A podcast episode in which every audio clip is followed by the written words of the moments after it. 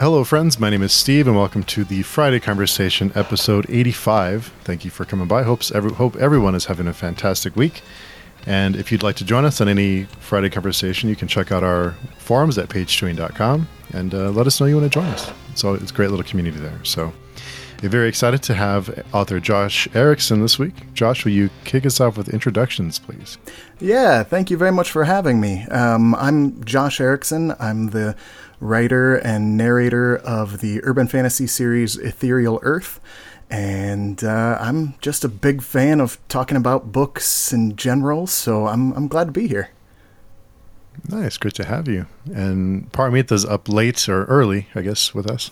Uh, hello, everyone. Uh, I'm Paromita. I'm a member of the Page Chewing Forum, and uh, I'm very happy to be part of this episode. Thank you. Of course, glad you can make it. They know it's late for you. And Jose. Yeah, hi, I'm Jose. I run the uh, Jose's Amazing Worlds uh, channel on YouTube. I can also be found lurking around page chewing dot com. And um, I'm very happy and excited to be here. Thank you. Glad you can make it. It's always great to have you. So uh, Paromita had some, some urban fantasy questions. I, I'll let you kick it off, Paromita. Okay, thank you. Um, you have the best questions, so I don't want to stop you. No, just get out of your way. uh, Mister Erikson, uh, I had the opportunity to look at your website and your books, and uh, I was uh, just thinking a little bit about what I what we could discuss, and uh, I wanted to ask you a little about uh, this subgenre that you chose to write in. Is it and the process of creating immersion? Is it a bit different or a bit difficult from, uh, let's say, secondary world epic fantasy, where you have uh, a, a totally different world which is created by the author and they can do what they want? Whereas with uh, urban fantasy, especially if it's in a real city setting, uh, there might be certain restrictions. So just just your thoughts on that. Yeah, no, you're exactly right. But um, I think there are pros and cons to both. Um, so in a secondary world, you're doing all of the world building on your own. You know, when, when you go into a, a pure fantasy, like an epic fantasy book, um, you're brand new to the world. Whereas in urban fantasy, you have a lot of uh, groundwork already laid for you. Um, so it's a little bit lazy in that respect, but then you're also then you're also playing with all the real world restrictions too. You know, it's one of the big things that you run into uh, in urban fantasy that wasn't um, such a big problem like fifteen, twenty years ago, is that everybody has a cell phone now. And so a lot of the plot contrivances that you used to be able to get away with, uh, you can't anymore, because everybody has a map, a computer in their pocket that they can find the answer to everything instantly. And you have to deal with that in, in your story in a believable way. You know, you can't always break the cell phone or, or have no signal. It, You you have to work that in. So um, I think there are pros and cons to both. I love both genres. I just, for whatever reason, this story fell into a uh, urban setting for me when it popped into my head.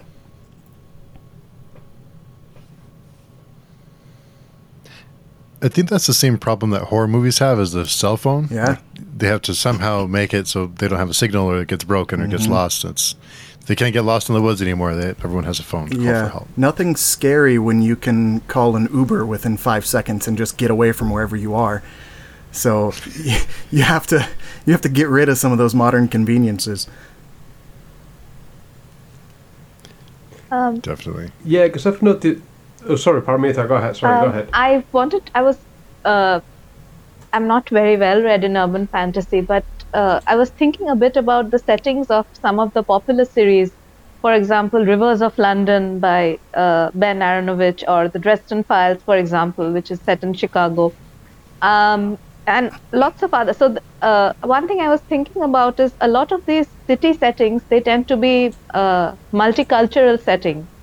Uh, for example, uh, London, of course, is a melting pot of cultures, and then even Chicago, I mean, the United States in general is a melting pot of cultures. Uh, do you think that that's a deliberate authorial choice? Because when they have to introduce the mythological creatures, for example, it sort of makes uh, more sense in that there are people from different places and cultures and their beliefs. And so there's so sort of this American Gods, Neil Gaiman idea that their uh, myths and their uh, beliefs traveled with them. And so it is uh, not immersion breaking to have those mythological creatures residing, for example. Uh, just wanted to ask your thoughts on that. Yeah, I love that. I love that question because um, I was reading American Gods when the idea for this series uh, came into my head. Mm-hmm. And so one of the central conceits uh, of my series is that um, all the all the myths and legends that are in the world are actually from um, human belief. You know, they're not they're not really naturally occurring. Um, there's this kind of spirit. Uh, um, Uh, kind of a, a stem cell-like uh, entity called an umbra uh, that can take on the beliefs and soaks up those um, those myths and legends and things, and then becomes that. Uh, and then they manifest in the world that way. And um, so I love doing a lot of the research on um, the actual myths, and not, not just the comic book versions, but like the real Uh, things in the world, and, and some of the ways they interact with the different cultures, and um, and then injecting little fun tidbits in the books for for the people who either already know that or, or care enough to go look it up after the fact. Um, sometimes it's just a throwaway joke, and sometimes it's something really core to the story, but Um, I think that's one of the really great things about urban fantasy is that um, you can do that, and you can not only draw from all that, but then you can also introduce people um, to some of these other uh, cultural touchstones and, and these like rich historical um, uh, backgrounds that they may not have otherwise been introduced to, and then they get... I, I have I have one character that's a pishtaco, uh, that's a South American... Um, Uh, legend, and uh, one of my first readers came back to me and said I had had never heard of that, and then I went and fell down a rabbit hole when I went to find out what that was. And so it's it's really neat that you get to do that and kind of uh, introduce people and then pay a little bit of honor to some of those legends too. Um. So really sorry, so I haven't read your books. I'm browsing through your website. You live in Nebraska. Where where is your series set? Is it? Yeah, it's actually set in your hometown, somewhere that you yeah, know well. Yeah, it's actually set in Lincoln, Nebraska, which is the capital of Nebraska. Mm. It's not. I mean, it is technically urban, um, but but the the first book is is in Lincoln, um, and it uh, it's like a hundred and. fifty thousand people-ish. Um, so it's nothing like Chicago or London. No, but so like, because my line of questioning was more like, was that a conscious decision? Because like I've I've written some short stories myself, mm-hmm. and I base them in my yeah. hometown, because if I'm going to write about a town, like I really want to know full well that you can go down yeah. that road and that you can take a left there, and or, or you cannot take a right in that road, because if someone from Lincoln was to read that mm-hmm. book and you, you know, came up with yeah. like a wrong location or a sort of, it's always that fear that someone local may trip you up and catch you yep, out. Isn't it? Exactly. I know. There's. I always used to laugh at the authors who took trips to Rome or whatever to, you know, to to do research for their book, quote unquote. Uh, but you really do need that. You need the verisimilitude of of knowing the real place. And so um, my second book starts to become more globe-trotting, um, and so I had to devote, you know, locations in China and things like that. I did devote a lot of time just to reading books and doing research on the area, so that yeah, when I when I said they take a left down this street, that street exists, and that hospital is is where I say it is.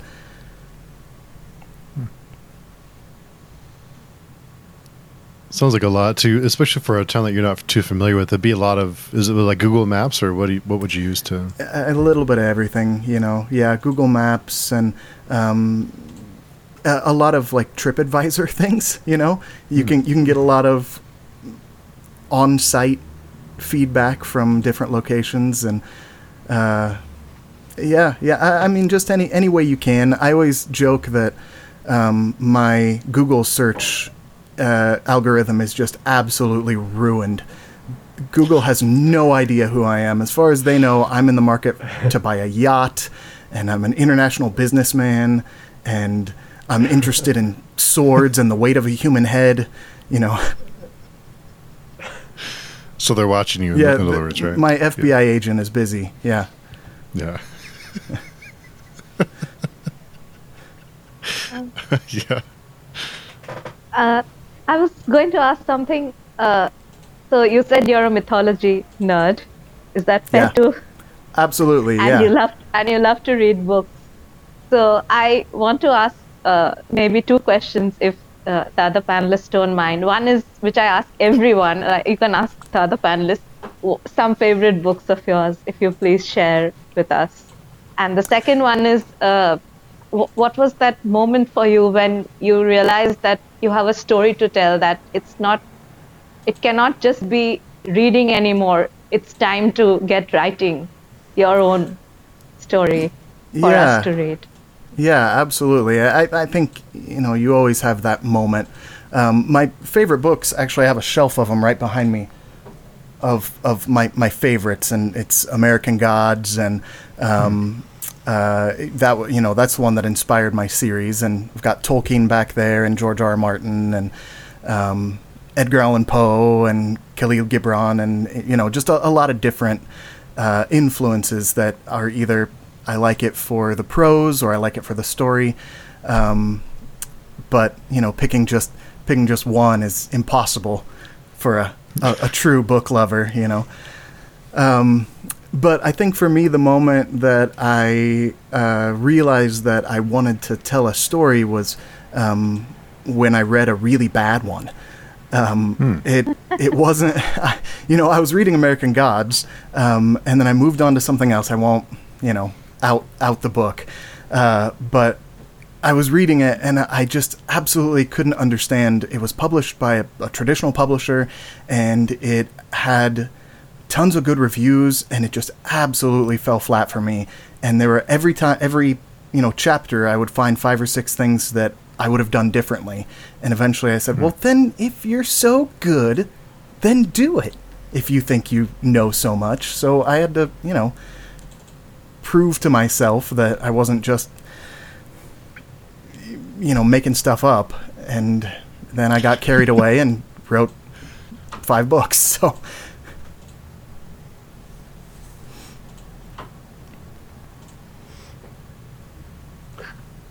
so, because by the sounds of it, obviously you mentioned it a couple of times, American Gods. I mean, I think the idea behind it was quite striking, and I think quite quite significant. I mean, the underpinning that sort of believes just give power to the gods is an old one, and it's something that he shared with Terry Pratchett, and other people have um, sort of replicated over over time. But that that notion of people bringing their beliefs with them and making them happen, is that something that you've also incorporated into your into your series? Yeah, yeah, that's um, I. You know, there, nothing's ever nothing's ever new. It's just a reworked version of, of something that inspired, you know, from the previous generation. So, yeah, I, I definitely took that concept and kind of made it my own and turned it into a, another thing.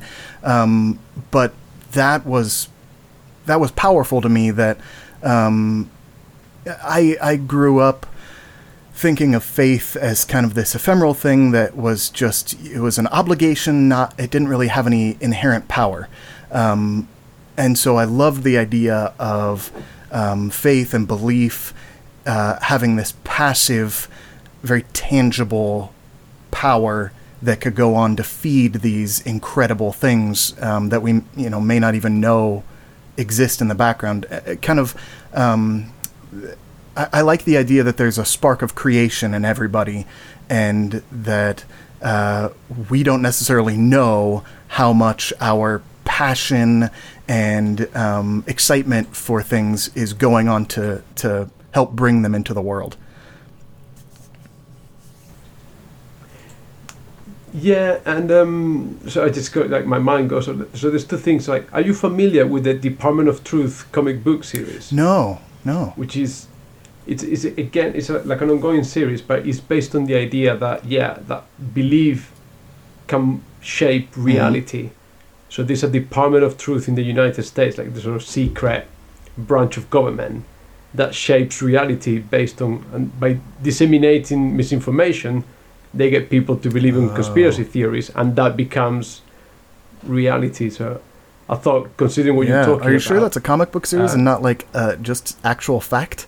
That seems like seems like a real thing that exists. I mean, I've got, uh, it, it, it's on that bookshelf over there, so I'm pretty certain that that's, you know, it's a comic book series. But um, yeah, and also, like, because again, b- back to that... Um, American Gods, like Neil Gaiman, like something that stri- uh, uh, struck me was that he said that the U S has got the geography and Europe has got mm-hmm. the history. Mm. And obviously, me being European, like I I was born and raised in a town with Roman architecture. You know, there's still a Roman bridge that you can walk over, and we've got, you know, Arab castles from the Muslim invasions in the seven hundreds and stuff like that. So as an American, when you're approaching that history, which is so, I mean, I mean, what's your impression when you, you know, when you look at Europe or you look at China, when you're talking about your book, and how do you shape that? How, how do you cope yeah, with that? Yeah, I think, I mean, I don't want to speak for all Americans, but I think we all kind of a, a, approach uh, any place with that much history with kind of a reverence and an awe. Um, and so we ascribe a certain level of, uh, you know, magic to it. Um, I, I mean, I I have a hard time saying goodbye to my old wallet because it's been in my pocket for so long. I, you know, let alone something that's from a thousand years ago. So it, it's, I think Americans especially, and um, I know it's not just America, but we're we're a very disposable culture. Um, we think places that have twenty years of history are really, really old. Um, you know, you'll see stores here that says established two thousand one. Like that's something impressive. Uh, whereas you guys have a pub that was open like at the dawn of time, you know, so...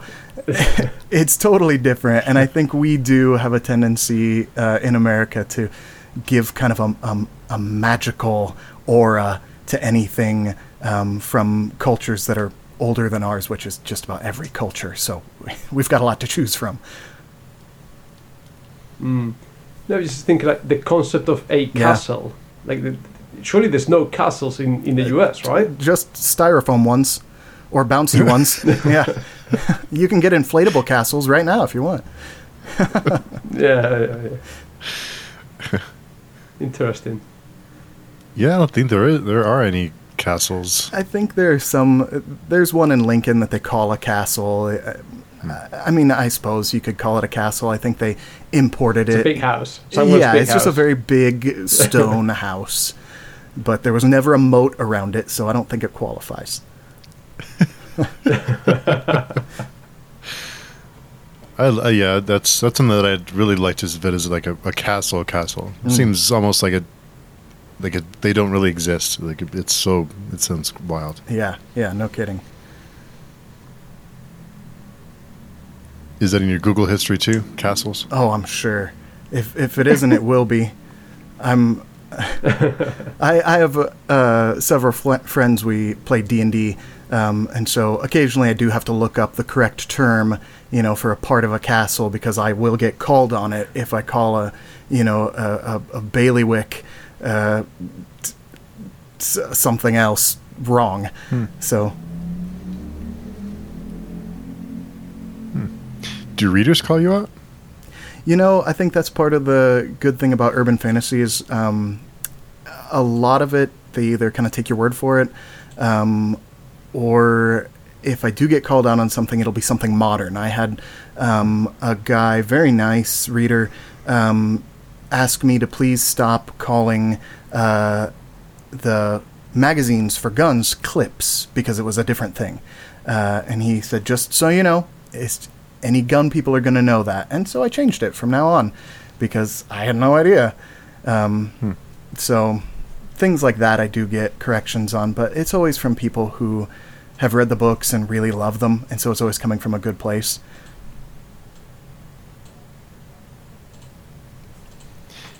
Yes, and how, how do you... so, sorry, go, go ahead. ahead. I'm sorry. No, no, go ahead. Go no, ahead. no, no. Well, no, I have a can of worms question, so I would like to wait in the backstage for a while while you ask no. your question. No, go ahead, Ed. Go open the can of worms. Okay. Urban fantasy versus magical realism. Yeah, that What's is a can the divide? of worms. I know. How do we do it?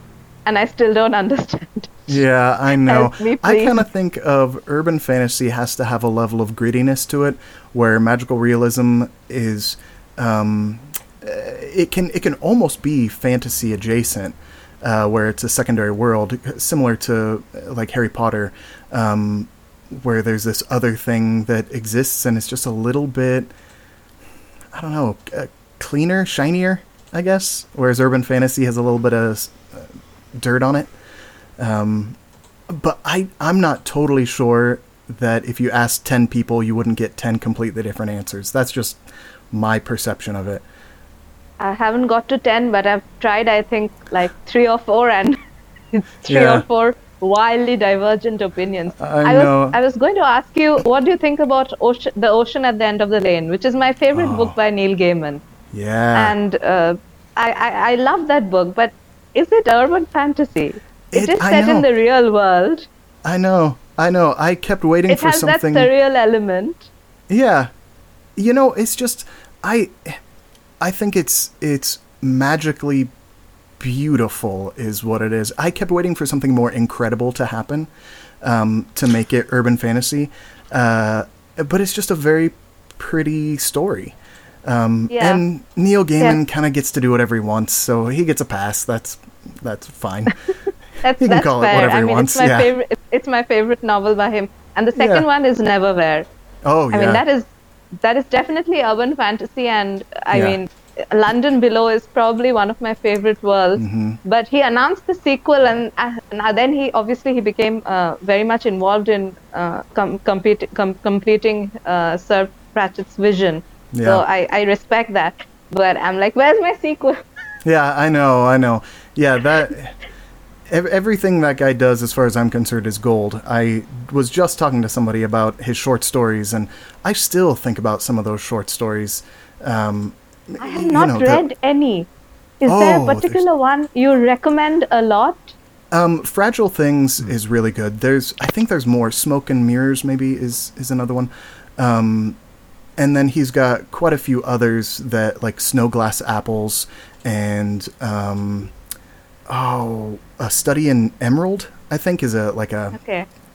a uh, Sherlock, you know, take.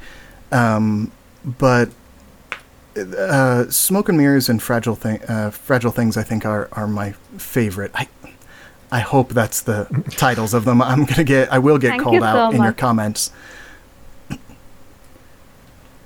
I'm like. I, I, I don't know much about magical realism, but to my knowledge, the one author that gets assigned to that category is the Colombian writer Gabriel Garcia mm-hmm. Marquez, and what you know, one hundred Years of Solitude, Love in the Time of the mm-hmm. Cholera, and those things are, to me, are as as far from fantasy as as you can yeah. get. It it's almost like a like a fiction mm-hmm. with. Um, you know, with a touch of the romantic, if if you yeah. want. But I think um, I think they're very, very separate sort of genres. They they to to my mind almost with no yeah. overlap. Yeah, no, you're you're mm. probably a lot closer than I was on that. Where magical realism is more um, urban fantasy, magic is an integral part of the story, and magical realism uh, it just kind of seasons, flavors the story a little bit. There's yeah, like there's no magic yeah. there. There's almost this uh, the, uh, there's magic in the sense that I think the characters' deep desires and hopes mm-hmm. come true, but not through the means of magic, just through sort of happy yeah. happenstance. Yeah. And what's the and giving? Uh, is it like Water for Chocolate? I'm I'm remembering twenty years ago. Um, it's the story of yeah. of uh, uh, uh, a youngest daughter who's um, in in Mexico. It's her job to take care of her mother, um, and she starts. Uh, she's making food, and and she starts like crying into the food, and it imbues her emotions into it. Um, and people mm. experience those emotions when they eat it. I think I'm remembering that correctly. I'm probably way off, but that, yeah, that's exactly what I think of when I think of magical realism. Yeah, uh, maybe something like, is it Chocolat by Joanne Harris? That could be. That could be. No, like, yeah, this this whole because I, I remember I remember more the movie sure. than the book. Yeah, but again, it's it's that sort of thing where sort of things are like happy yeah. and and things are sort of.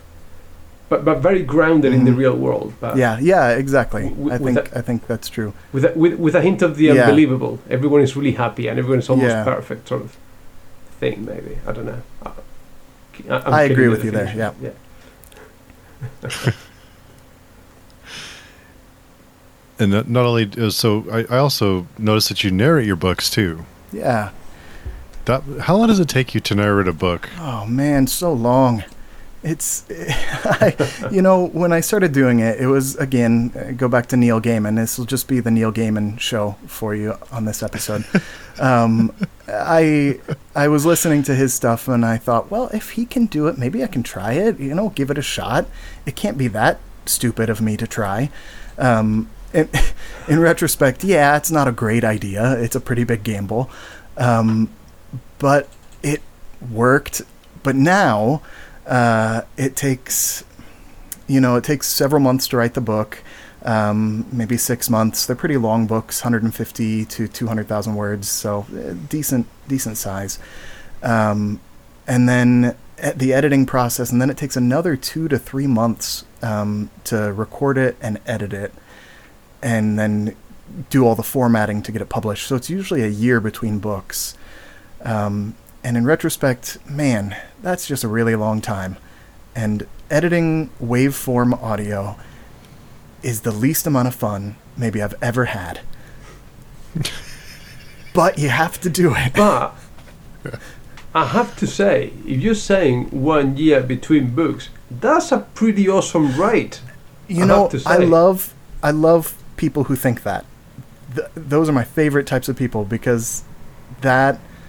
is the rate that I kind of, you know, I'm comfortable with. But now there are people who release a book a month, two books a month, and it's just impossible to keep up with. Nah, nah. They've got ghostwriters. They just well, have an idea, and they've got a team of ghostwriters. If you're doing a year between books, that's awesome days. Yeah, yeah that's... Uh, th- I mean... Almost to the point you're you're bordering on the unnatural. Well, it, my my last book was it, I was I started writing it um, right when COVID started, uh, and it got really dark, and and I had to rewrite the whole thing after about six months, and so that one took me about a year and a half. But I released a collection of short stories in that time, so I I, I kind of count it as a year each book, because I did a little half book in between, so. So, do you approach writing a bit like sort of Stephen King style, where, you know, he says that's his yeah. job and he won't get out of the chair unless he's written like a thousand words a day yeah. or something like that? Do you give yourself little targets? Yeah, like yeah, that? You have to. Um, if, if, I mean, for anybody who's a procrastinator and like naturally lazy like I am, uh, you have to set yourself discipline goals. Otherwise, it, it won't work. Um, and I actually, that was the first book I read, Stephen King's On Writing, um, because it is very informal.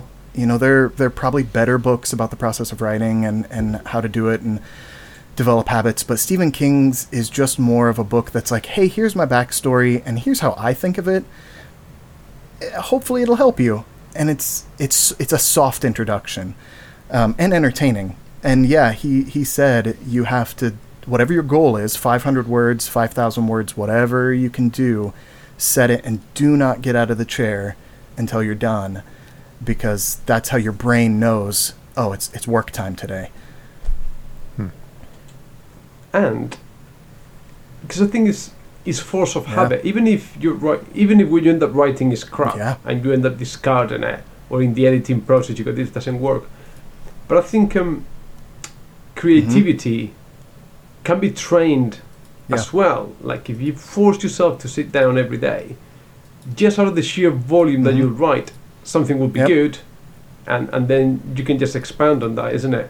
Whereas if you're just sitting around waiting for mm-hmm. inspiration to hit you, that's when it takes you five years yeah, between the them. Absolute worst thing is a blank page. Like they, you know, the the old uh, the old saying is everybody's a critic, and it's totally true. Everybody is a critic, even for your own stuff. And so um, you're a better critic than you are a writer. one hundred percent of the time you are. And so if you've written something terrible, it's much easier to go back to your terrible stuff and fix it than it is to start from scratch and from from just zero. Better to be at, you know, ten percent good than at zero percent of anything. So, yeah, you're exactly right. If if you just write, even in cold blood, and just get something on the page, maybe tomorrow you'll come back and say, wow, that was garbage. But you'll have something to work on. You're not just staring at mm. a white screen. Although, how hard did you find it to discard a piece of your writing? Yeah. So you, you, you've written yourself into yeah. a corner. You are however many words or pages in. How hard is it to go, you know what, this is just yeah. not working, and rather than try to write myself mm-hmm. out of it, I should just go back. I, I mean, how so, do you deal with that? If again, uh, the the lazy procrastinator way, work smarter, not harder. Um, usually, usually I consider those kind of a gift, like a creative gift. So um, if I have fallen into the sunk cost fallacy and I'm like, nope, keep going. I've invested too much time in this. I need to keep pushing, even if it's bad. Then usually what I'll do is I'll take that bad thing and I'll I'll selectively cut out all the pieces that um, that definitely don't work, and then splice in things that make it work for the rest of the story. And then what I end up with, most of the time, it doesn't always happen, but most of the time I end up with this really weird chapter that nobody, including me, expected to happen, because it's not linear. It happened in multiple pieces. And so the when when you have the experience of reading it, you're like, whoa, this is taking some weird zigzags. Well, because it happened in zigzags. It started with two mm. straight lines, and then I pieced them together. And so the scene ends up frenetic and fun and, um, you know, changing venues a lot and snappy dialogue, because it sometimes it's a, it's a Frankenstein of what I originally intended. And I came out with something better in the end. So, but I do not recommend. That's that's a that's advanced tactics. I do not recommend start writing that way. That's bad advice. uh, and then, sorry, since you mentioned it, so own up. How many times have you cracked yourself laughing with something you have oh, written? Oh man, I I love to play like the humble guy. I'm like, oh, thank you, no, thank you, but. That's part of why I love narrating it so much, is I'll be in the booth and I'll, I'll start laughing at a line and be like, Josh, you got it this time. That's a good one. And if if I could, I, someday I'll probably, you know, have to take a sample of all those recorded sessions when I'm typing on the keyboard in the booth to change a joke and be like, oh, no, no, this will really get people going. Because, yeah, it's, it's ridiculous. And, and I if I'm not having fun with it, then it, how do I expect anyone else to have fun with it? Uh, Paromita, you had a question? I did, and then I thought of another one. Okay. Okay, I'll go with the first one, because it was related to what uh, Steve was asking about narration. And mm-hmm. I was a bit embarrassed at first, because it's again related to Gaiman. But then you're yeah. like, I love Neil yeah. Gaiman. So I'm like, yeah. yes, okay, then it's probably fine. Um, So this is something that I heard uh, one of my favorite uh, authors, Patrick Rothfuss, say on a uh, stream, and I agree with him. He says that there is this cadence in Neil Gaiman's prose, which is just magical. Like he mm-hmm. just gets cadence right. Yeah. It's not. It's listening to it is a beautiful experience. It really is. And uh, it it comes uh, through, I'm guessing, in the narration as well. I mean, I, what I do is I read the text and then I read it in my head and I'm like, da da da, beautiful. Like it came, mm-hmm. it was at a height for at the Ocean at the End of the Lane for me. I wanted to ask, is cadence important to you? And hmm. do you make that a part of your narration when you're narrating the books? So is it important in writing, and also is it instrumental in your narration process? Yeah, yeah, it it is, because everybody um, has their own Uh, voice, right? When you write, um, everybody, and part part of learning how to write is finding your your voice. Um, and for me, it's it, it's inextricable from um, the way I talk naturally, the way I narrate, and so um, as I'm writing, I'm narrating it at the same time. And I don't know, but I suspect Neil Gaiman is somebody who who narrates his own work. I suspect he does something similar, um, where he's, as he's writing it, he's imagining how he wants to narrate it.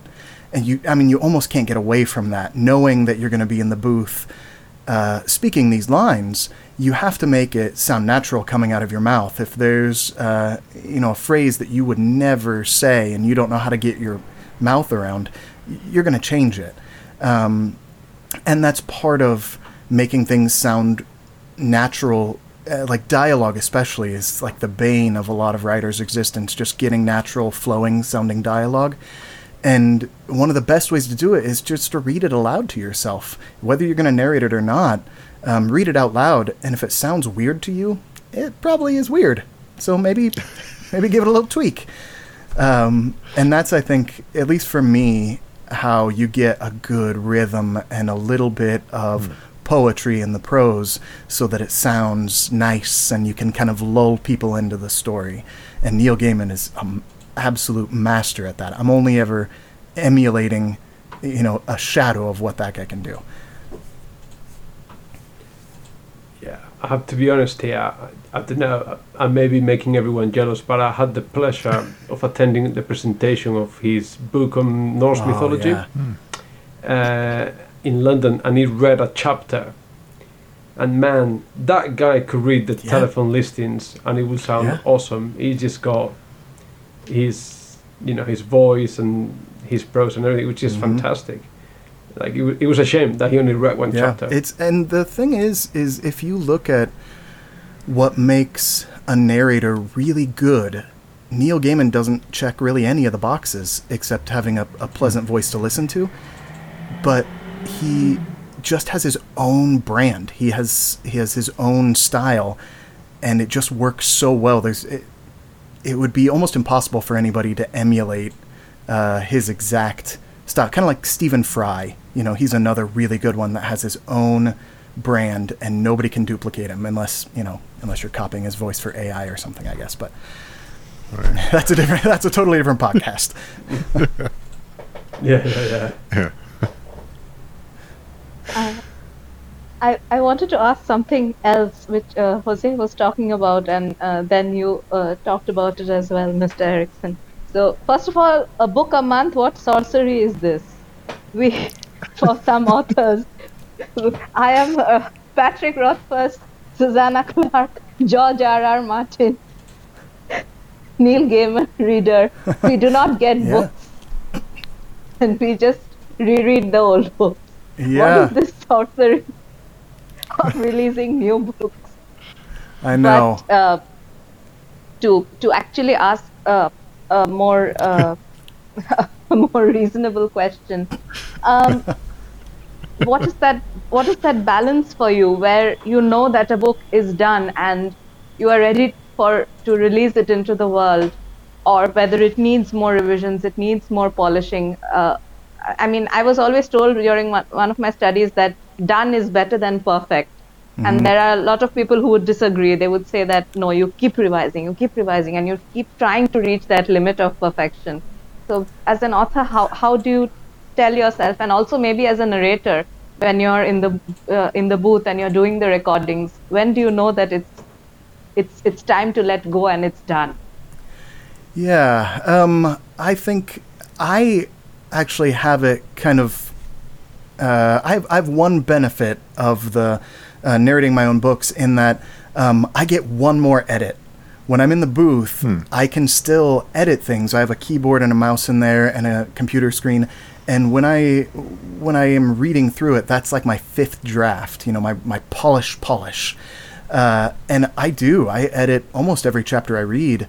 Um, but I think, at least for me, this is totally an opinion, um, at least for me, the people who believe in perfection are people who will never publish a book. Uh, maybe hmm. maybe like Harper Lee, you know, people who publish one book and then they, that's just their masterpiece and then they're done. Um, anybody else, if you want to be a working author, you have to learn how to be good with, you know, ninety-five percent or so. Um, because that's all you're ever going to achieve. There will always be, I could go back to every one of my books and completely rewrite them from the ground up and they'd be better, but is that a good use of my time? Um, hmm. And you have to eventually just tell yourself, I'm still having fun with this on my five millionth read through. And so that means it is fun, at least to people like me. And now I, it's time to let go. You know, it's graduated high school. It's time to send it off to college and time to say goodbye. And um, it's just more of a intuition, I think. I don't think there's a hard and fast rule, but but you're you're right. It's done is is better than perfection as long as you know when done is. Thank you so much. Um, how did you go about the editing process? Have you got an editor? Have you got someone that checks over for consistency and grammar, spelling, all that yeah, kind of stuff? Yeah, yeah. I have um, an editor uh, named Steph. She's awesome. Um, she lives in in uh, Bristol, I think, over over on that side of the the pond. Um, and uh, she was actually my first review. Um, I submitted books mm. to her, to, you know, to several people, and she responded, and she was really great.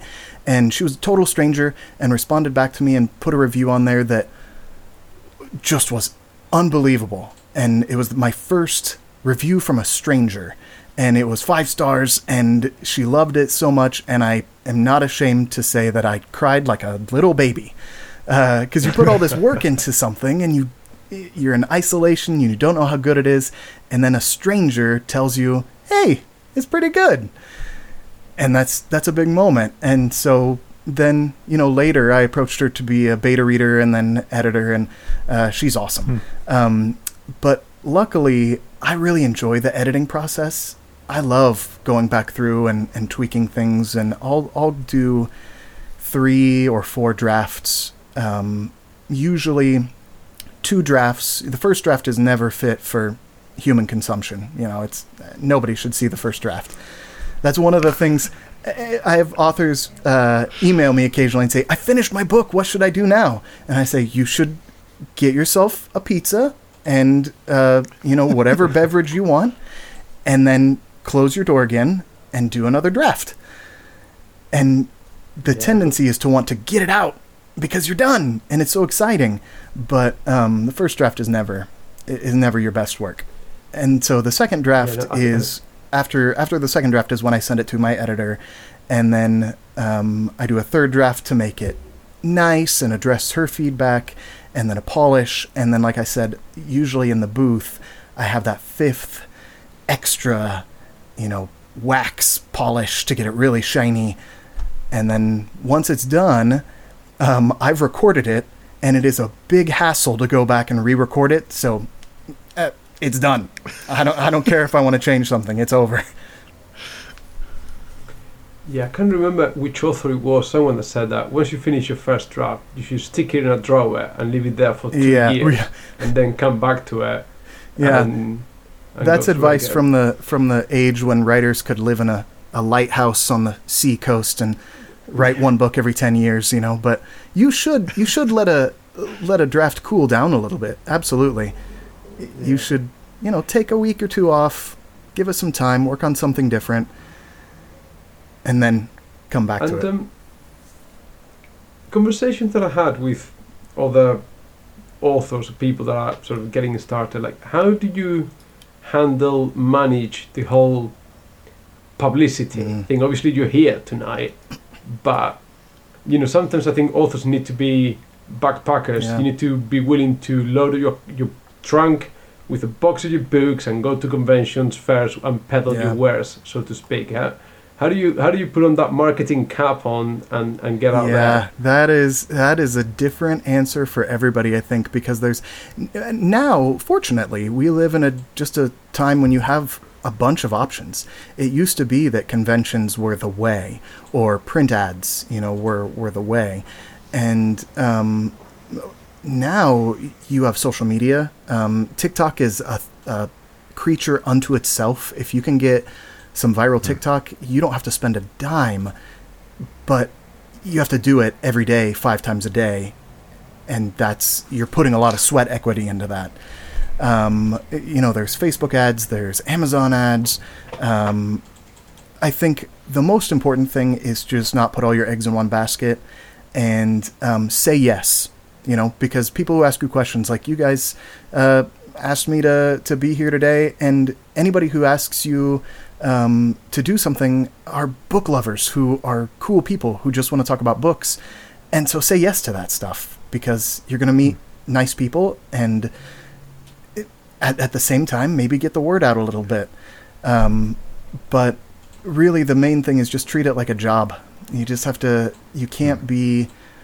Um, too thin-skinned about it, because as soon as you put your books out there and start marketing them, you're going to get bad reviews, and you're you're opening yourself up to criticism. So you have to overcome. First thing is overcome that fear of of people criticizing you, and then after that, it's just a little of everything. Just make sure you're visible. Make sure people know your name. Reddit is great, you know.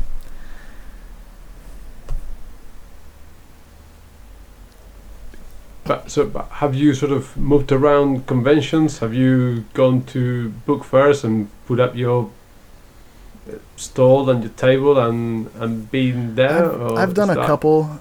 You're sticking to social media? Yeah, I've, I've mostly existed online. Um, I've done a couple conventions, but um, the conventions are almost a, a totally different animal.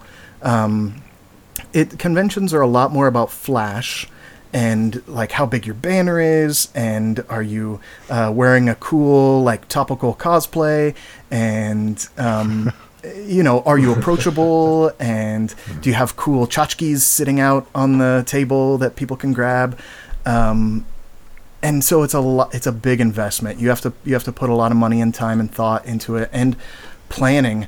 Um, and that's really my biggest hurdle is if I want to do a convention in, you know, next May, I, I need to book it today and plan to be there and, and schedule it out. And uh, I'm not good at that. That is not my strong suit. But, hmm. you know, I, if I ever get popular enough and people want to invite me to conventions, I will absolutely come and do panels. Yeah. There's always that. The um, you know, I with with reviews, it seems like everyone's, I mean, I don't know, it seems like everyone's a little too touchy about reviews and what the yeah. different spaces are, and there's some people who think authors should never respond at all to review. I know. Uh, some people think it's okay for a positive review, but for a negative review, you shouldn't re- respond at all. What are, what are your thoughts on how do you handle reviews in general? Yeah, I've made so many mistakes, and you really don't know until you. I mean, there's no handbook really for this kind of stuff. Well, no, there probably is a handbook probably available on Amazon right now uh, for all of these things if you want to go look. Yeah. But um, I have never read any of the handbooks. So um, I think just as a best practice, um, responding to reviews in general is not a great idea because um, places like Goodreads are not for authors. It, they, as much as Goodreads would love for them to be, they're for readers. They're for, uh, I mean, I take off my author hat and put on my reader hat when I go to Goodreads. And it's for readers to talk to other readers about the books. Once the author gets in there, um, th- there's a weirder dynamic where people hmm. feel bad about giving a negative review, even if it's truthful. Or, um, you know, sometimes they want to go after an author for maybe not releasing on time or killing off a loved character, or things like that. And then it just becomes this weird dynamic. And I would much rather talk to people um, individually, one-on-one. I have a I have some Facebook ads that are doing decently well. And in those comments, that's my space. And so if people leave comments, I absolutely respond to those and interact, um, because that's the expectation.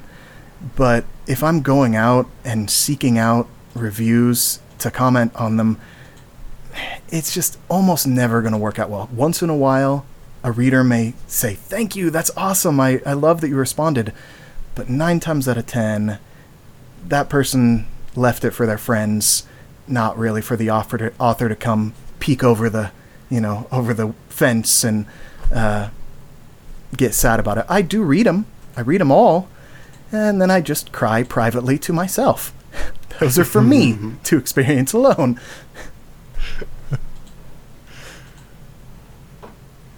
Yeah, there, there, there must be a handbook somewhere. I, I just think if, if I were an author, I'd, if someone left a negative review, I would want to know, like, okay, wait, what, what is it that didn't yeah. work for you? Or, or I mean, they, they get a little bit more, like, feedback. Yeah. But I think some people would frown upon that and be like, mm-hmm. you need to leave the reader alone. So yeah. it's such a weird, everyone has a different opinion on how, what the interaction should or shouldn't be. Yeah, my advice to, my advice to not respond, it comes more from a place of, like, preserving your own, um, your author brand and and like perception, because um, no matter how well you phrase it, I mean, you could be the best writer in the world and everybody's going to take your comment just a little bit differently. Um, yeah. They read it in their own head. So if you say something like, oh, I'm so sorry it didn't work for you, uh, you know, what could I have done better? They may read it in their head, well, I'm so sorry it didn't work for you, what could I have done better? Yeah, and, and so and so, no matter what you do, it's not gonna come off the way you intend it, and it's just better just to not. There, there are you know, get beta readers, um, hmm. and invite people for that kind of feedback, and then the expectation is that they will get your questions and answer them, um, and that's the space for that kind of interaction, I think. I was. Uh... I was also going to make a point, Steve, that, I mean, I made a point, I made this point in another another Friday conversation. Uh, seventy to seventy-five percent of the authors that I read are dead. And how is poor Grandpa Tolkien going to respond when someone leaves yeah. a one-star review for him? So Boy, I why would... should why why should the alive authors get yeah. opportunity that the dead ones don't? I'm if, like if, equal opportunity for all authors. Yeah, if Tolkien does respond, heartbeat status. That's that's that's incredible. I think Goodreads would uh, would welcome Tolkien if he was able to respond to all his reviews. I mean, he, he has this interview uh, on YouTube where he's like, he speaks uh, for a little bit and then he's like, I'm a meticulous kind of bloke. And I'm like, this is the understatement of the millennium. Yeah, yeah. Not the century, but the millennium.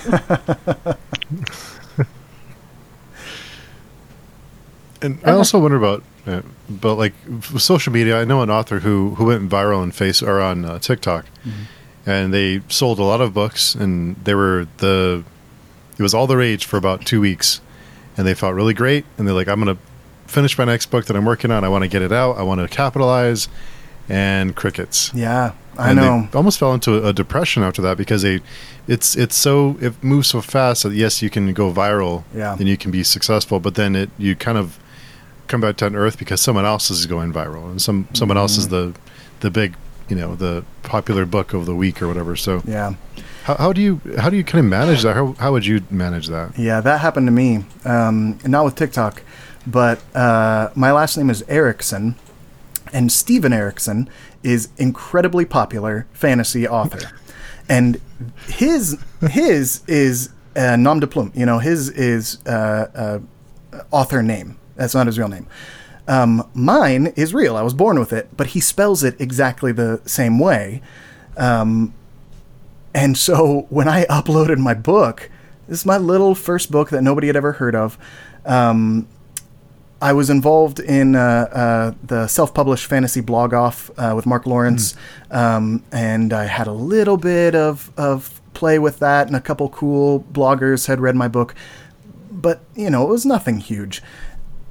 And I uploaded my book, and the algorithm saw Erikson, and they were like, oh, yeah, let's pump this one to the top. And so for um, a solid month, my book was in the top five urban fantasy consistently, and I had no explanation for it. And I was trying to figure out, how did I do this? And I, you know, I thought, maybe this is just what happens when you upload a book. It just becomes immediately popular and and takes no work from you. Uh, and so I right away started to write the second book and get it out. And then slowly but surely, everybody figured out that I was not Steven Erikson's son. I'm just some other guy who has that name. And so that my sales leveled out more to where they probably should have been. And so I had to learn how to uh, have more sustainable uh, marketing practices, like ads and um, social media and, and developing a fan base and things like that. Um, and TikTok is just ten times worse because it is very much flavor of the day, whatever's trending. And so if your book stops trending after a week, um, it just, the algorithm just drops you, and there's, there's nothing that you can even do except start a new account and hope lightning strikes twice. So the best thing to do is to capitalize with, with paid ads and with social media and get people while you have their attention, you know, your fifteen minutes of fame.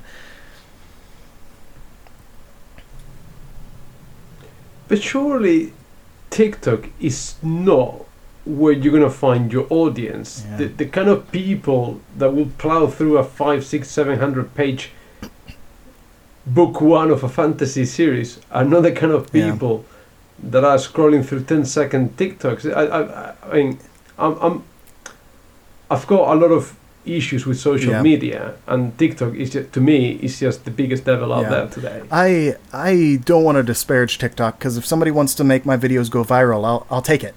Uh, but I you're right. I mean, TikTok is more about, I think, um, the experience and being part of the community. And so when a book does go viral, people are more excited to get the book in their hands and then make their own video and then talk about the book and be a part of the moment. Um, kind of like the Barbie movie. You know, everybody wants to dress up in pink and go see the Barbie movie for those few weeks that it was the flavor. And then it moves on, and, and then it's done. And that's really not who generally...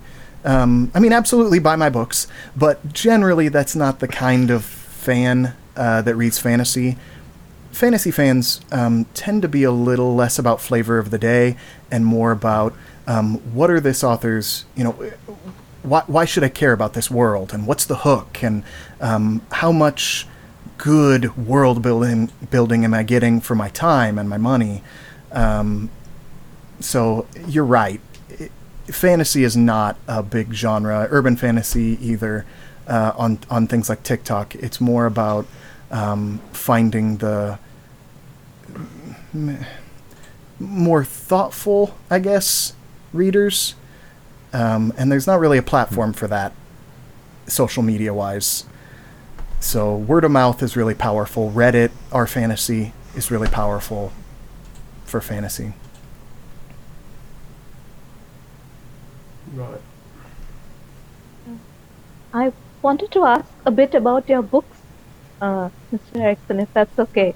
Yeah. Um, so, again, I've only read the first volume of Dresden Files and the first volume mm-hmm. of Rivers of London, so I'm not sure whether uh, how exactly it goes, but I believe uh, it gradually develops into bigger and bigger arcs, so that while book one can be read on its own, mm-hmm. maybe book five or six, you would have to read the previous ones, and so on and so forth. Yeah. Uh, when you started writing your uh, series, was it more uh, episodic, or is it a story? Is it one story told in many parts? So, um, it both things are true um, in this one for my series, because I hate cliffhangers. I just it's. Mm. To me, it's such a cheap ploy to put a cliffhanger at the end of a book and make people read the next book. I mean, they sell way more books than I do, probably, but I just don't like it. Um, and so I make each book, uh, ha- it has a satisfying resolution at the end. So if you want to bail at the end of that book, you can, and you will have had a satisfying story. Um, and that's just a personal preference for me. Um, cliffhangers aren't inherently bad. I just personally don't like them. Um, but they're also not episodic, um, because they uh, have a pretty substantial arc behind them that starts right away in book one. Um, and I originally planned it as a ten book series. And so hmm. I'm getting close to about halfway through now, and it's just, it just keeps going. So, um, for me, that's the best marriage of getting somebody to go on to the next book, but also not, not trapping them into reading the next one. Hmm. Uh, I, I wanted to ask a bit, um, in fantasy, we have, uh, different approaches by, uh, by, uh, authors. So one is, uh, though yours is not exactly the same, but one is where people write, they create a particular secondary world and they write only in that world for many, many volumes. Mm. Uh, we can say Malazan or Wheel of Time or Sanderson's Cosmere. Um, and the other one is, again, I think this is going to be a recurring theme. Maybe we can title this the Gaiman episode, uh, where uh, I literally, I think for Neil Gaiman, the question, am I going to like a Neil Gaiman novel? You have to try, one has to try each one and see, because mm-hmm. he can dabble with whatever he likes and somehow it, it, it uh, works uh, for so many readers. So uh, I wanted to ask, uh, urban fantasy sort of, maybe it gives you a little bit of that leeway to dabble in both. So Uh, you have this world and you have this setting and these characters, this cast perhaps whom we are connected to, but also you can explore different mythologies or maybe uh, different histories. So maybe just a bit your thoughts on that. Yeah, yeah. I um, again, I kind of went for the best of both worlds scenario on that one, because um, some urban fantasies take themselves really seriously uh, and. really try to stick to some hard magical rules. Um, and I don't, I don't really mess around with that. My books are a little more ridiculous. And so I can have, uh, you know, I can have them going to a real world location or to just a different plane of existence. And then that allows you to really play with, um, kind of the, the trope expectations, like the genre expectations, where you can do things that normally wouldn't occur in an urban fantasy, um, and have settings that normally wouldn't occur, you know, in a in a city, um, and and then that way you get to play in those worlds too. You can kind of have both. Um, so yeah, I think most urban fantasy likes to stick to the expectations and the tropes because it sells the best. But I just I just write whatever feels fun at the time.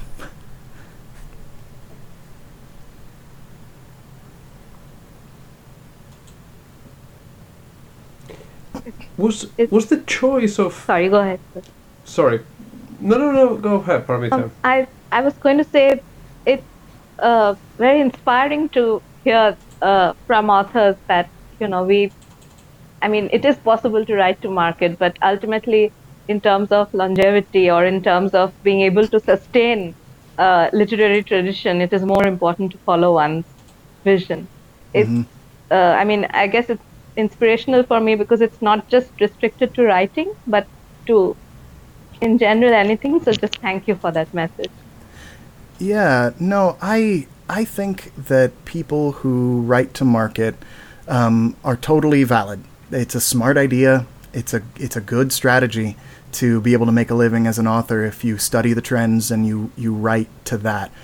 But um, it's not like mentally, emotionally sustainable for me if I don't love what I'm doing while I'm doing it.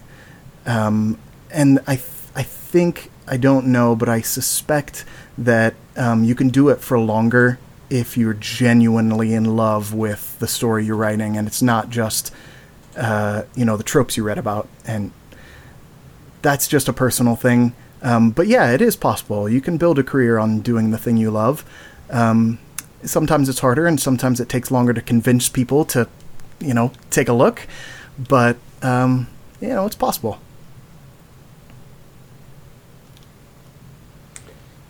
I was just going to ask about your choice of your setting being the real world, because increasingly there is less fantasy in mm-hmm. fantasy, and people like Joe Abercrombie, people like Scott mm-hmm. Lynch, even though they're writing fantasy, it's very obvious that the, their their world setting, it is just a world where all they're doing is changing yeah. the name of of places, you know.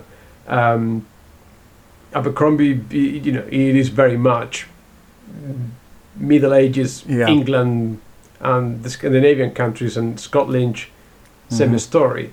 So what what was your thought process to decide to stick to, you know, uh, real world Lincoln, Nebraska, as opposed to color Townsville in whatever, and still be Lincoln, Nebraska in everything but name? Yeah, I I think that goes back to kind of having the, the pros and cons. You know, when you have a secondary world, you can fudge some of the history details. You know, you can set it in what is effectively, uh, you know, fifteenth century England, or, or whatever whatever you want to do.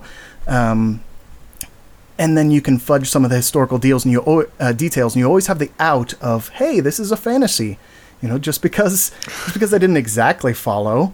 Uh, this is this is a fantasy that I'm making up, um, and so they're they're getting the benefit of having all that to draw from, uh, where you can just look up in a history book and say, oh yeah, War of the Roses. Okay, I can I can pull some pull some things from this and use that as inspiration.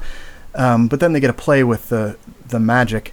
Um, I, it, to me, it came down more to um, having that foundation of the existing world. Um, and so I, as a new writer, just starting out, I didn't have to burden myself with the additional responsibility of also uh, creating an entire history. Um, because it's it's really important to me um, to, to get that right. If, if I'm going to do that, if I'm going to build a mythology or a history or a pantheon of gods, um, I have to know everything about them. Even if I'm only putting the top ten percent of those details in the book, I need to be an expert on that subject, which is a lot of time. And so not only am I learning how to write for the first time and learning how to market my books for the first time, but I'm also, you know, developing a, a an elven language or whatever. You know, I'm trying to be Tolkien um, because I just demand that of myself. And so to lay off the stress a little bit, putting it in a modern world made it so I could just be free to play inside the world rather than having to build it from the ground up. But isn't that an unnecessary pressure, the belief that to create a secondary world you ha- because let's be, I think people sometimes forget mm. who Tolkien was as oh, a yeah. person. First and foremost, he was an Oxford scholar who translated the great Viking yeah. sagas into English before writing Lord of the Rings. He wasn't someone that went to university to study creative writing and then gave it a shot. He, you know, he was a proper university professor in one of the most prestigious humanities universities in the world. So I think, with all due respect, a lot of people pale in comparison yeah. to Tolkien. No, you're exactly right. It it is a completely unrealistic, unreasonable expectation to have for yourself as an author, to to try and do any of that. Um, and I just I I can't get past it, just on a personal level. Um, I feel for just for me, I feel a responsibility to know the answer to those questions. Um, there's the Uh, so Gary Larson does the Far Side comics, um, and he had this thing called cow tools in one of the comics. And it's this, it's this idea that if you put these weird shapes on the, on the table and then one hand saw, people will assume all those weird shapes are also tools that have real functions, right? because there's a handsaw there. And for some reason, all those other tools that he just labeled cow tools, they must do something. And so usually the author trick is to name one real thing, one real color, you know, viridian or something. And then and then you can say, like, Orleans dew. And people will assume that must be a color. I have no idea what it is, but it sounds awesome. It's got to be a color because the first one he said is a real color. Or, or like the Star Trek does that too, where they'll name, you know, Mozart, Beethoven, and then Glibson five. It, you know, it, it gives it credibility.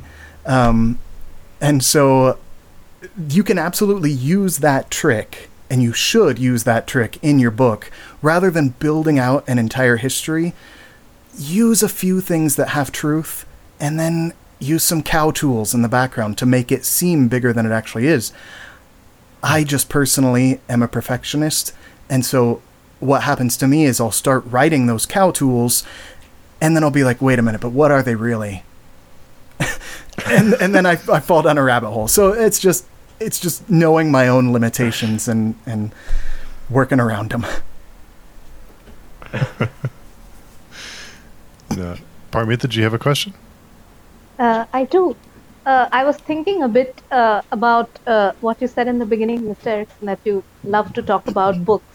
And oh, I yeah. thought of uh, another thing that you said, where you said that uh, I exclusively don my reader hat when I go into Goodreads. I try to don mm-hmm. my reader hat. So yeah. I sort of thought I will ask one question for your author hat and one question for your reader hat.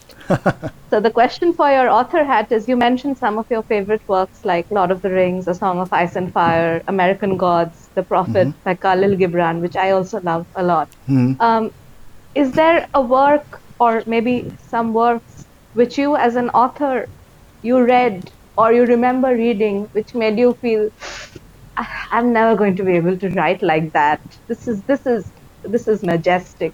Yeah. This is Uh, far beyond. And then I will ask the question for the reader hat, but first this question. Yeah, my answer to that is, maybe some people think it's weird, but um, I don't think it's weird, and it's it's Terry Pratchett. Um, oh. I have never I have never read anybody who can who can sound so silly and be so smart at the same time. And you you read the book on the surface and you go, this is a fun, funny story. And then he'll catch you and say something so unbelievably profound from in, in the voice of a, you know, in the voice of a, a golem or something, um, or a dwarf, you know, that is just a casual mention. Uh, I, the, the, um, the popular meme about, um, buying cheap boots, right? That's from, that's from Terry Pratchett, uh, where cheap boots are more expensive than expensive boots. And that's like, that's like the illustration of poverty. Um, and he can do that all day long. Every one of his books has that in it. And yet when people think of him, he's a fun, funny guy who is, you know, just writes fun books, little tiny, thin little books. And I will never, ever, nobody, nobody is ever going to come close to what that guy could do. Isn't isn't he the most under... He's, in the U K, he's probably the most beloved yeah. writer ever. I think mm. the B B C, the B B C did a poll of the, like, the one hundred best novels of all time. And he, him and Dickens are like the same amount yeah. of novels there. Like, he's, just, you know, he's on that level. But I think outside of that, generally he's underrated, underappreciated, yeah. underrated. And I, I suffered from that because I saw those book covers when I first moved yeah. to the U K. I was like, no, no, I take my fantasy yeah. seriously. I, I, this is not for me. And then I fell down the Discworld yeah. rabbit hole, and, and I think it's it is one yeah. of the gems I think, uh, of of the fantasy. The literature. First book, um, Color of Magic, is maybe where maybe where the problem is, because he wrote it more to market, and then once he was able to cut loose and be himself, that's when the books really take off. And so Color of Magic, yeah, probably isn't the best place to start. But if you start with Mort or something, boy, he's just incredible. So yeah, as an author, that's the one that I read that and I say, it doesn't matter. I will never, I'll never be able to achieve that. Never use a foot. Never use a foot. Uh, yeah, yeah, exactly. Should should I ask the question for the reader hat now? Oh, Go on, sorry, boy. Sorry. It's it's probably the same answer because... Um, no, no. It's, it's, it's probably... It might be the same answer, but uh, I was going to say... I mean, this is, and I'm responsible for this partly, is that we spent quite a bit of time talking about pigeonholing books into genres, and a lot of mm-hmm. it is helpful for booksellers and for readers like us. We like a book like this, the genre label helps us. But um, I was going to ask, as a reader, have you ever read a book, especially if it's uh, speculative fiction in science fiction or fantasy or a series or anything within S F S, that made you wish, I wished... I mean, this is far beyond any genre label. This is this is universal world literature. This is above any kind of uh, pigeonholing.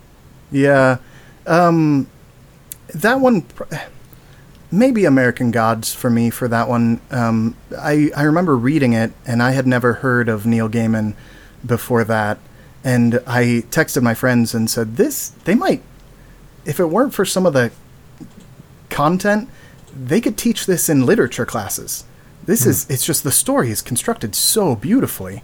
Um, but it's, it is urban fantasy. It is, um, I, I, I think it unfairly gets labeled as um, just urban fantasy because I think there's, it says more profound things uh, about faith and belief and, and like the human condition Then, um,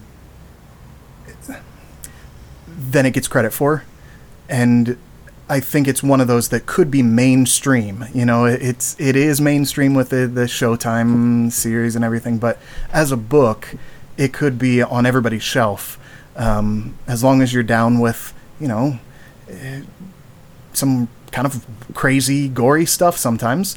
Um, I was just about to say incomprehensible stuff. Yeah, yeah. I mean, you have to really be okay with stuff. Getting your mind blown a little bit occasionally yes. and getting grossed out, but uh, that's part of that's part of life sometimes. So, at least for me, I'm sure there's way better answers to that question, but that's the first one that popped in my head. Thank you.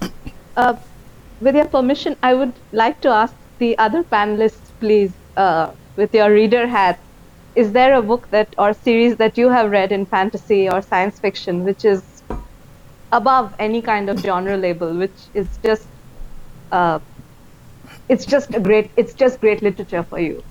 Uh, Steve and Jose, maybe. Go ahead, Jose. Oh, I, I, I think we've no, I, I think we've touched on it. I, th- I think you know, Josh almost made me tear up when he mentioned Discworld. I think Discworld is such a unique thing. It's like nothing I've read before, mm. and I think it would be like nothing I will ever read again, because as soon as someone tries to do it, it's gonna go, "Oh, you're trying to pull a Pratchett here." He was so unique, um, you know, and he he had a deep knowledge of the fantasy tropes and the fantasy genre, and he subverted them all. In a, in a, you know, you thought that you were going with the boy that would be king from a humble origin, and he rejects the crown, and he decides to remain a a city watchman, isn't it? And um, and he did that throughout, you know, Monstrous oh, yeah. Regiment, the the woman pretending to be a man. We've seen that in movies, we've seen that in theatre plays. Turns out, every single person in that regiment was a woman pretending to be a man, and no one knew. And it's just, you, you can't, you, no one can ever repeat something like that. Everyone else, they write fantasy, they write within the relative confines of the genre, but something so unique and so mm-hmm. special, I don't think I'll ever read something like that again. I wish I could read it all again for the first time. You gotta make me want to read Discworld oh, over here. Um, oh man, it's so yeah. good. Maybe I'll have to start it. I already have. Uh, what was the book you mentioned earlier? Who said the uh, Color of Magic? um, no, um, what was the book? Uh, Department of Truth. I already have that. Oh, on my, oh yeah. yeah. Bad influence. Um, I can't really think of anything that really stood out. That I think the only thing that comes to mind is maybe I don't know. Paromita is not a fan, but the second. Uh, Uh, the second apocalypse is the only thing I think of. Maybe um, maybe that, but I'm not sure that it's that I've read anything that stands out too much, but that's the only thing that comes to mind. I guess I could say, but maybe, I don't know if it's fantasy, but the whole H P Lovecraft mm. thing, you know, everything, he, again, he created something so unique and so different from what was the horror genre yeah. at the time. He just took horror in a brand new direction, and so many people have added to it, have developed it, have built on it. Uh, you, you talk about cornerstones of, of writing, you, you got Lovecraft, Tolkien, Pratchett. Yeah. Um, yeah, definitely. So, Josh, I'm, I'm gonna, I know I promised you not to hit you, not to hit you with any hard questions, but it's uh, I have to ask, since you're a fan of a, song, of A Song of Ice and Fire, will that series ever be finished? Oh, man. In your opinion. I mean, I can't imagine how much pressure he and, like, Patrick Rothfuss are under uh, with just the curse of success on those. Mm. There's just no one human being could come up with a satisfying ending to either of those series anymore. It's just every fan theory has been explored, and it just... There, there's already a lot of pressure to be creative, you know, and to come up with something interesting and fun. And when you're under the radar, like I, you know, my I, I sell reasonably well. Uh, it's not, you know, uh, but I'm nowhere near a household name. Um, so I still have a lot of freedom to go wherever I want with the story. But George R. R. Martin and Rothfuss, they're absolutely painted into the most ridiculous corner because there's just nowhere they could go that will be satisfying, and they both know it because they're both smart people. So I just I, I can't imagine how they would ever finish it unless they write it, put it in a safe, and say, on the day I die you can release this, and then nobody can criticize me. I know Jose has uh, opinions on that one. I totally disagree with that. I totally disagree with that. I think, because George R. Martin has said it himself, that if people guess where your story is mm. going, it's not because your writing is bad, it's because you've done a good job of planting the seeds mm. and dropping the hints and foreshadowing where the story is going. I don't think his issue is that he doesn't... I don't think the issue is people have figured out where the story is going, therefore he needs to surprise us hmm. with something unexpected. I, I don't think that's the problem. I think the problem is he's made a lot of money late in life, and he's just like a kid oh, in the for toy sure. shop. Yeah. He, he bought his own he bought his own cinema, he bought his own train train yeah. with a train. He's now um you know, he's the Game of Thrones businessman with all the T V shows and everything. And he's just enjoying yeah. the success and become a businessman. He's not a writer yeah. anymore. I think that's his problem. It's not anything to do with the writing. Hmm. He knows where the story is going. When he initially pitched it, it was a three-book series. Mm-hmm. He knew who was going to survive and die at the end and everything. And he cannot have diverged that much from the original story. It is totally... money and success and all the distractions that he's got going in his yeah, life. Yeah, I can I can definitely see that um, because there is a, a lot to having the hunger, you know, to saying, I not only do I want to write this story, but I need to because I need to buy groceries, you know, six months from now when this is supposed to be released. And so there is a lot uh, to be said for becoming so financially successful so quickly. The motivation to become a successful writer is gone because you did it. Congratulations. But um, just from my, you know, from my perspective, staring down at a blank page into the fourth book, um, there, you know, there, there is a feeling of like, how, what else can I do to surprise people? And um, nobody's really online talking about my books, so I've got a lot of options. But I think maybe less for George R. R. Martin. I think you're probably right with George R. R. Martin. It's it's a money situation, and he's just doesn't doesn't have the drive anymore. The story's technically finished with the T V show, whatever, however you want to say that turned out. Um, but Patrick Rothfuss, I almost, I, I want to say in his case, it's it's more that he holds himself to a too high a standard, and it's easier to go do, you know, D and D groups and, and charity work and things like that, because that's tangible stuff that he can get done today. Um, but when you look at the book and you know that it can't be perfect, as perfect as everybody wants it to be, you know there's no way you can achieve that. That is debilitating, man. That, like, that will wreck you. So that's just, you know, from my side. Steve, you have to permit me a long monologue now. Oh, go go for it. So, first of all, for point number one, I'm a huge Khalil Gibran fan. Moderate, hugely Snow Glass Apples fan. King Killer fan to the extent I check the King Killer edit every week. So, second, I'm on high-grade hopium and copium, which will be uh, illustrated by me right now. I believe winter is coming, and I believe we will find out what is behind the doors of stone. And my prediction for winter right now is twenty twenty-four, and my prediction for... No laughing! It can still happen. And my prediction for doors of stone is end of twenty twenty-four, twenty twenty-five. So, um, one thing which I thought of was, a, I mean, I'm I'm sad about it. I've reread these books a lot of times, especially King Killer. Um, for me, I don't know, like, maybe because, uh, I, I mean, we all have struggled with things in our lives. I feel that each individual, whether they're an author or not, nobody ne- really knows what one person is going through.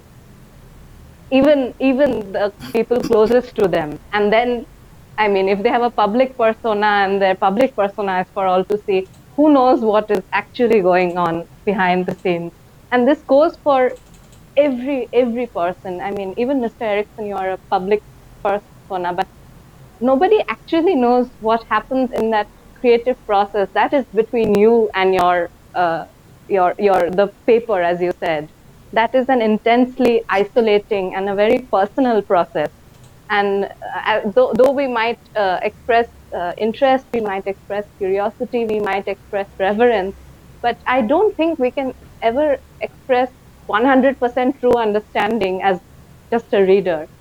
So for me, I'm at that point where I choose to believe that these authors, the, Mister Rothfuss and Mister Martin, will try their best to complete their magnum opus, because ultimately it is about the sustaining power of literature. They do have something special out there. There are lots of people who love it. I believe that if the next installment comes out, there are a lot of people who will say, all is forgiven, let us try it.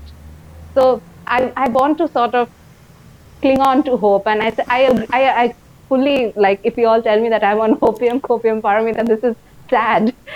I, I, I admit to that, but I sort of want to uh, believe in them, and because of the worlds and the words they have given me.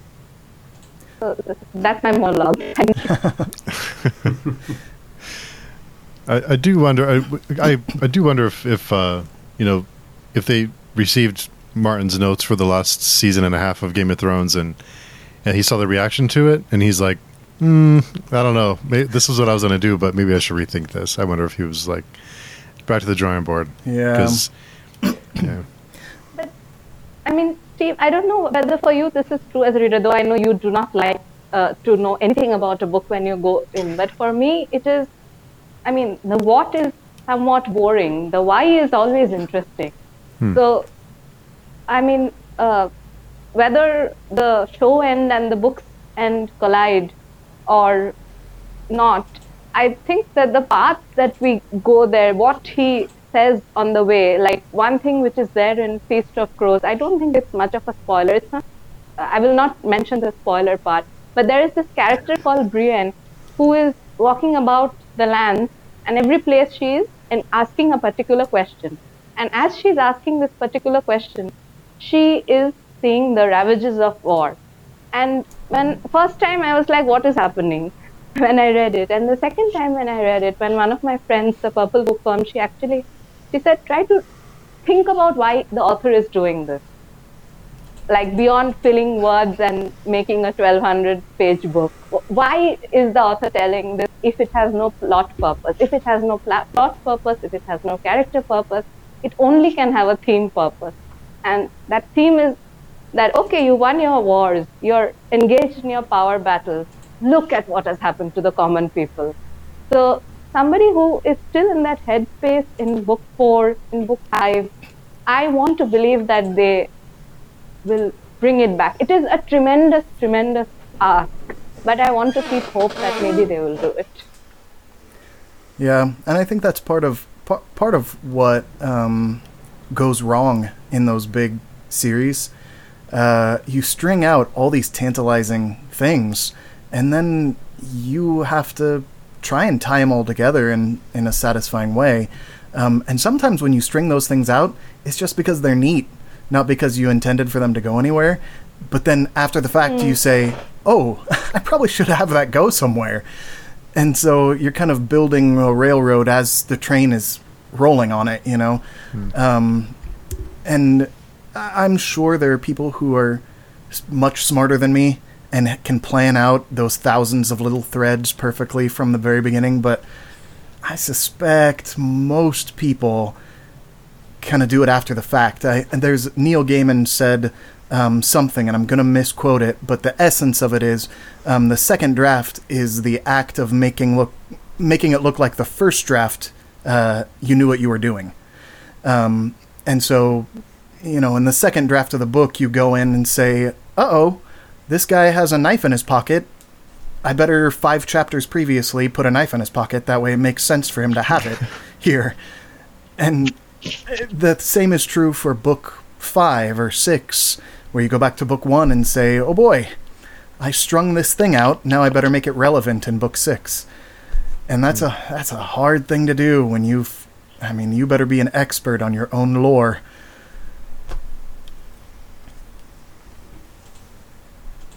It's a lot to keep track of. Um, I just noticed that it's the time flew. It's oh, right yeah. Where it happened. Yes. Yes. Uh, but before we, we wrap up, uh, Josh, I wanted to ask you, uh, something I try and ask all the guests is, uh, what was your first job? And what did you learn from that experience? Oh, boy. My first job was a, a paper boy when such a thing existed. Uh, my maybe my, my first real job was working at a... a fast food Mexican restaurant. And um, I think maybe the thing you learn from any retail or food service job is just um, that you're not the main character of of the world. You know, you, you very quickly realize that everybody's just the main character of their own story. Uh, and mm. when you're working for minimum wage and, and putting burritos together, um, you have to come to terms with the fact that, like, you need to make your own life have meaning. Like, nobody's going to hand it to you. Um, if if you wake up and expect an old man to come out of a portal and give you a quest, like, you're going to be disappointed, man. And so you have to make it for yourself, whatever that is for you, whatever whatever that means for you. It doesn't mean you have to go out and find an amazing, fulfilling job, but, like, find the place in the world that that matters to you and, and make it better and do your best and um, become, you know, be, become that main character in your own story. Like, earn it, uh, because everybody believes that that's who they are. So um, retail and, and uh, food service deliver that lesson really quickly when you're a young teenager who's only ever experienced the world from, you know, one one place. I love that. I love that. You're not the main character. Yeah. You're, yeah. Just a, you're in a, yeah, you're a side character. Yeah. Awesome. I like that. But uh, before we go, uh, can you tell everyone who's listening where they can find you and your work? Yeah. My website is uh, josh erikson dot com, J O S H E R I K S O N dot com. Um, and uh, my books are available on Audible and iTunes uh, for audiobooks and on Amazon for ebooks and paperback. Awesome. Thank you so much for hanging out with us. Oh, thank you very much. This was a lot of fun. Yeah. And uh, Paromita, where can people find you? Um, I can be found on the Page Chewing Forum. I just want to thank Steve and Jose for uh, letting me part of the panel, and to Mister Erikson for so graciously uh, answering so many of my questions. Thank you so much. I told you to look out for her. She's, yeah, good job. and, uh, and Jose, where can people find you? Uh, mostly at um, Jose's Amazing Worlds on YouTube, and then on the Page Chewing forums as well. And of course, Steve, as usual, thank you ever so much for having me on. And Josh, it's been an absolute pleasure talking to you tonight. Yeah, it's been yeah, great. Glad everyone can make it. Yeah. So, and hope everyone has a great weekend, and we'll see everyone very soon. Great. Bye.